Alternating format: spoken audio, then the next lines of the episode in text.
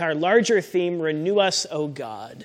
Uh, so keep that in mind, and maybe, maybe you'll resonate with this opening, this unusual but strangely familiar sensation of stepping outside, bundled up in your winter coat and hat and gloves, only to realize all of a sudden, hey, it's actually not all that cold out anymore, right?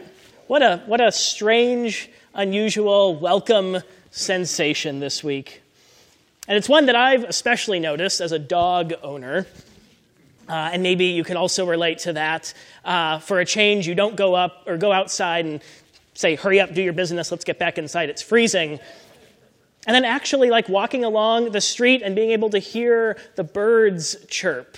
And then perhaps most especially welcome of all, not having to worry about that sudden tug at the leash and then you go sliding across the ice, struggling to maintain your balance. Been there many times this winter. These are days of warmer, relatively speaking, and fresher air, melting snow and even greening grass, longer days and brighter evenings. Now, at the risk of provoking Mother Nature to revenge, I think maybe it's safe to say that long awaited spring is finally starting to creep in. I know there's a little, there's a teensy bit of snow this weekend, but I think for the most part, the trajectory we're in the clear. Uh, I mean, we could be in North, we could, we could be in northern Wisconsin. We could be in Minnesota. Like all of Denver shut down. Rocky Mountain National Park shut down this week. I was hearing on the radio. So we could be there, right? So, anyway. But the larger point stands. I think overall, the renewal of spring, if not here a little bit already, is not all that far away. Now, if this winter season has seemed especially long and harsh to us as humans, have you ever thought about the fish? Just things I think about when I'm writing a sermon. But I was listening to a story on NPR recently, and I learned all about this thing called winter kill. Now, these are things I don't have to think about living in Chicago for the last 12 years, but according to Mike Vogelsang, the North District Fisheries Supervisor with the Wisconsin Department of Natural Resources, another thing I never had to think about for 12 years in Chicago, winter kill is a phenomenon uh, where particular breeds of fish in certain lake climates are just prone to die off naturally from the resulting temperatures and lack of oxygen supply in the water. Nature's way of thinning out the herd, Vogelsang calls it, or buried alive, as this claustrophobic preacher prefers to think of it. But still, it's quite remarkable. Vogelsang's team can at least monitor the oxygen levels in the lakes to predict the severity of these winter kills, which I'm told is useful information for those who will soon fish these lakes in the upcoming spring and summer seasons. If you were at CTK or listened to my sermon online during our annual meeting weekend, you know I know nothing about fishing, so I'm just really taking their word for it.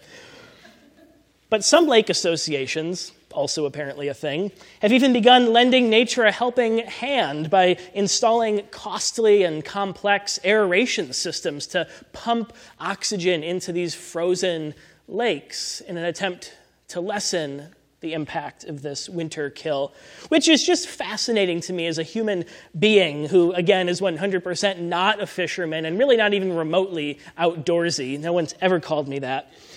But also fascinating to me as a preacher, considering our Lenten theme at Unity this idea of renewal.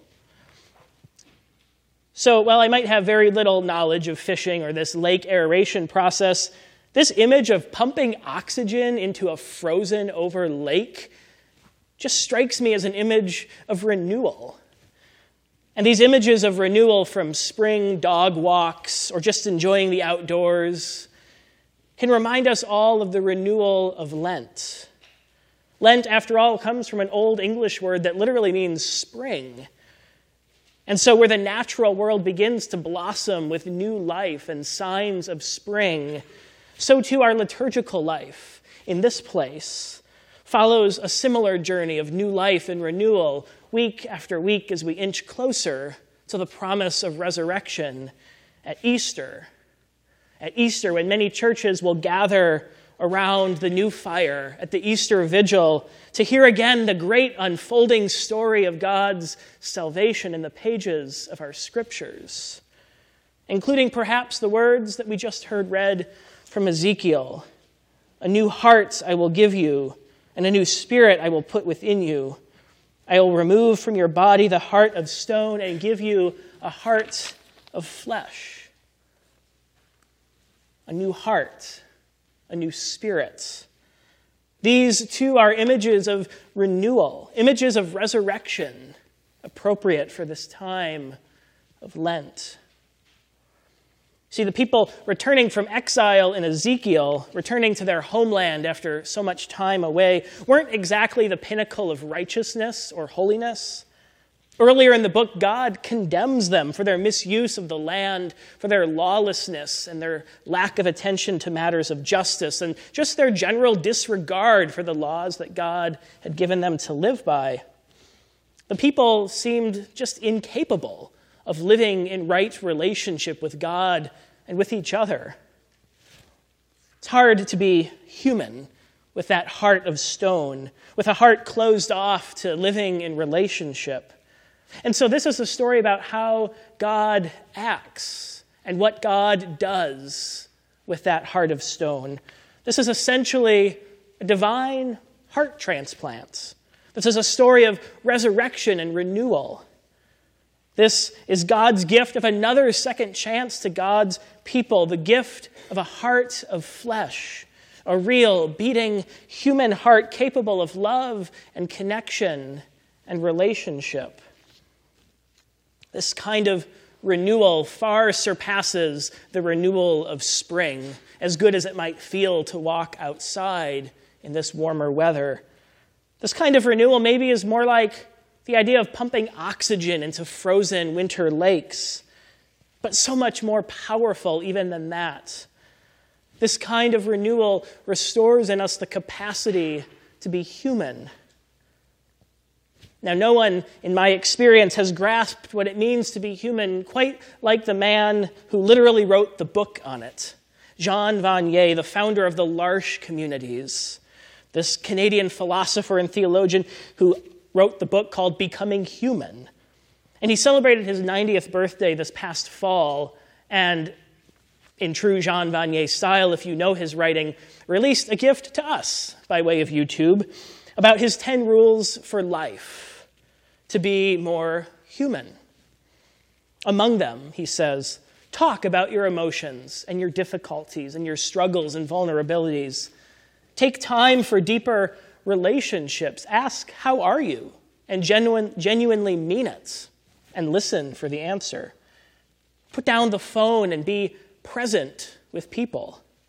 Overcome prejudice and actually meet people who are different than you, who think different than you. And Vanier should know. After all, he spent his life living among people with intellectual and physical disabilities in these large community homes that he helped to found. Opportunities for renewal and becoming more human abound this Lent. Now, there are the obvious ones enhancing your spiritual life by these midweek gatherings over a meal and worship together or a small group or a service opportunity. But what about the less obvious opportunities for renewal? The things that we can do in our own everyday lives that take little effort. Just take a walk outside and notice the beauty of the budding spring creation at work. Put down the phone for a night and have a face to face conversation with a loved one. Hold the door for a stranger and maybe even smile at them or ask them how their day is going. We might actually be surprised at what it feels like to live with this renewed heart of flesh, to be more intentional about our relationships with other people and those around us, to practice being more human, and to open ourselves to letting the Spirit renew us in this Lenten spring. Amen.